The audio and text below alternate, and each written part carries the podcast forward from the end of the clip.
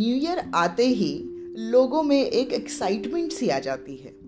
ऐसी फीलिंग होती है कि अब सब कुछ अच्छा ही होगा।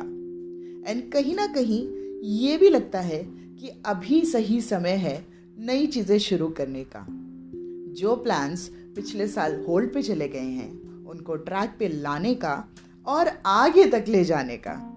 इसके साथ साथ बननी शुरू होती है सबकी रेजोल्यूशन लिस्ट क्या क्या नया करना है? क्या क्या इस साल से बंद करना है? You know what I mean यहाँ तक कि सबकी स्टोरी ऑलमोस्ट सेम ही ट्रैक पे चलती है।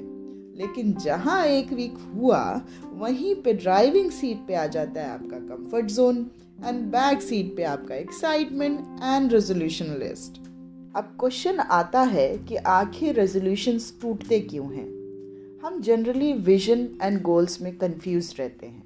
इसलिए हम गोल्स भूल जाते हैं एंड सिर्फ़ विजन के लिए सोचते रह जाते हैं। फॉर एग्ज़ाम्पल मुझे अपना पॉडकास्ट शुरू करना था, जो कि मैंने लास्ट ईयर शुरू भी किया। लेकिन अगर मैं वहाँ एक्टिव नहीं रहूँगी, अपना कंटेंट नहीं पोस्ट करूँगी तो मेरा विजन कैसे पूरा होगा?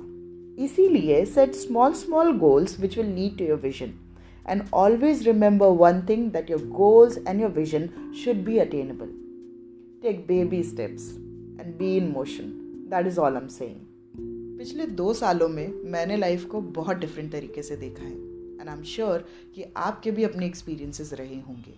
मेरी भी एक रेजोल्यूशन लिस्ट होती थी आप सबकी तरह, जिसमें से कुछ चीज़ें मैंने अचीव करी लास्ट ईयर एंड कुछ चीज़ें अभी भी अचीव करनी रहती हैं। लेकिन इन दो सालों ने मुझे एक चीज़ सिखाई है that is life is unpredictable आपको नहीं पता कि अगले पल क्या होगा आपके साथ में। इसलिए forget about your vision set small small goals and try to achieve them and जो आज की प्रेजेंस है, उसमें जियो एंड उसमें खुश रहो।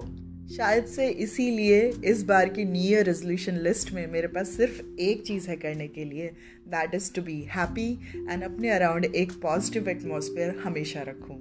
And if you see me happy, I hope it radiates to you because you deserve it too आज की कहानी यहीं तक थी।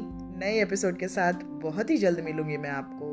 मेरी तरफ़ से आपको एंड आपके परिवार को हैप्पी न्यू ईयर स्वास्थ्य पे ध्यान रखें सुरक्षित रहें। Bye bye